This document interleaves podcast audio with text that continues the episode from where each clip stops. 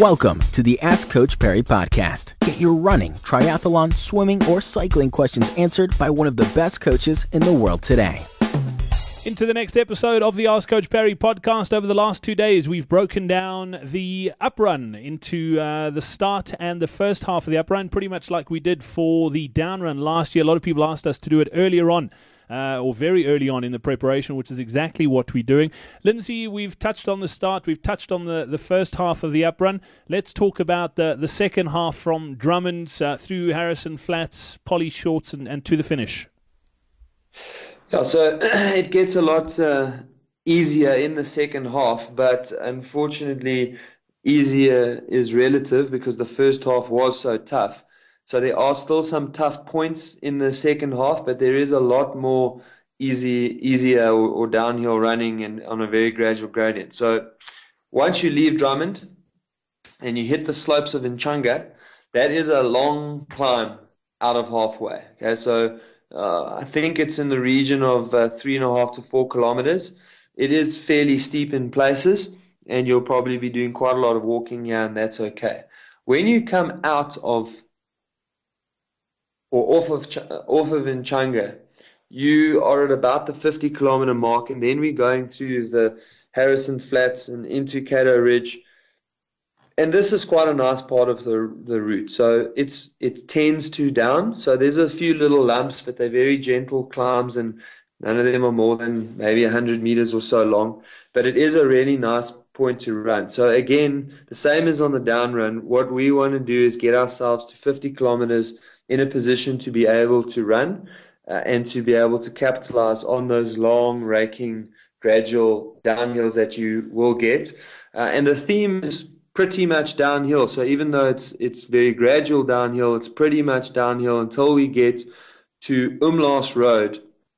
Umlaas Road on the uprun um, is about 20, I think it's about 23 maybe 25 to go, somewhere somewhere between 20, 25 and 23 kilometers to go. You hit Umlaas Road, and that is the highest point on the course. Okay, from there you've got really nice running. Again, there's a few little lumps, but the but the overall trend is going to be downhill until you get to about 13 kilometers to go, where you will hit little pollies. Now it's not a significant climb, but because you've done so much climbing in the race already, when you get to little pollies, it's just so easy to make the mistake and think that you're on Polly shorts. It's much shorter. It's not nearly as steep.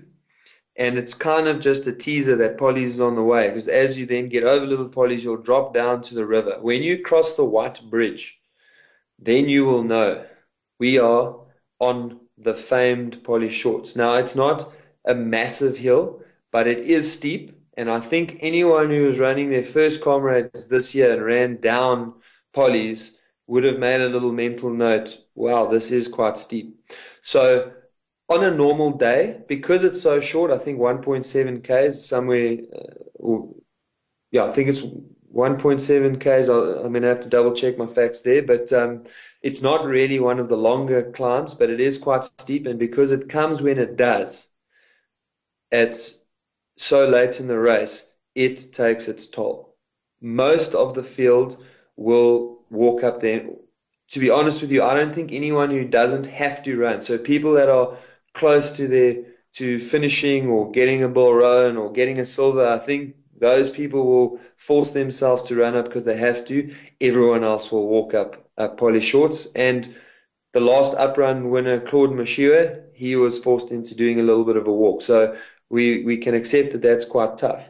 The nice thing about the uprun, and I've mentioned this on a, a couple of podcasts already, is that once you get over Polly Shorts, you then have seven Ks, almost all of it downhill, taking you to the finish um, and into the stadium. Uh, you've got two little climbs. One is about 300 meters, and I'm probably exaggerating a bit. It, it, probably just feels that long when you when you are that tired so deep in the race. Um, but almost everybody who gets over Polly Shorts in their goal time will then go on to finish comrades because even though your legs are very, very tired, your legs typically on the up run are not very, very sore. And that means that you can run most of the last seven Ks. And that means that your chances of finishing go up um, exponentially as you get closer uh, to the stadium. It's a much smaller stadium that you finish in, uh, which in many ways is really, really nice because it, it feels like the people are so close to you in they're cheering for you. And when you get into the into the stadium, and it's got a really nice finish uh, at the the finish of the up run. Uh, it's just as a final uh, to wrap up this version of the podcast is that getting out of Pietermaritzburg and getting back to Durban isn't such an easy task, and for the spectators, parking at the finish is quite difficult. So they must give themselves enough time at the end uh, to arrive at the stadium, park, get into the stadium so that they can see their loved ones finish. All right, brilliant. But yeah, we'll touch on that closer to the time as well. And also, like I mentioned uh, on the podcast two days ago when we were chatting about the start, it's important to bear in mind that the 2015 edition is going to be the 90th running of Comrades. So, uh, by all accounts, the field is going to be a lot bigger uh, so those sort of problems on a normal year are, are pretty bad. It's going to be a lot worse in 2015. But we'll we'll chat a lot about that in the build up to Comrades 2015. Lindsay Parry, thank you very much uh, for those. If you missed the first two of the series, just go to the show notes for this episode of Ask Coach Parry. The links are there. Uh, go and have a listen to the start of the up run and the first half of the up run as well. Until next time, from myself, Brad Brown, and Lindsay Parry, thank you very much, and we'll chat soon. Cheers. Thank you for listening to the Ask Coach Parry podcast. To get Lindsay to answer your question, go to AskCoachParry.com or email my question at AskCoachParry.com.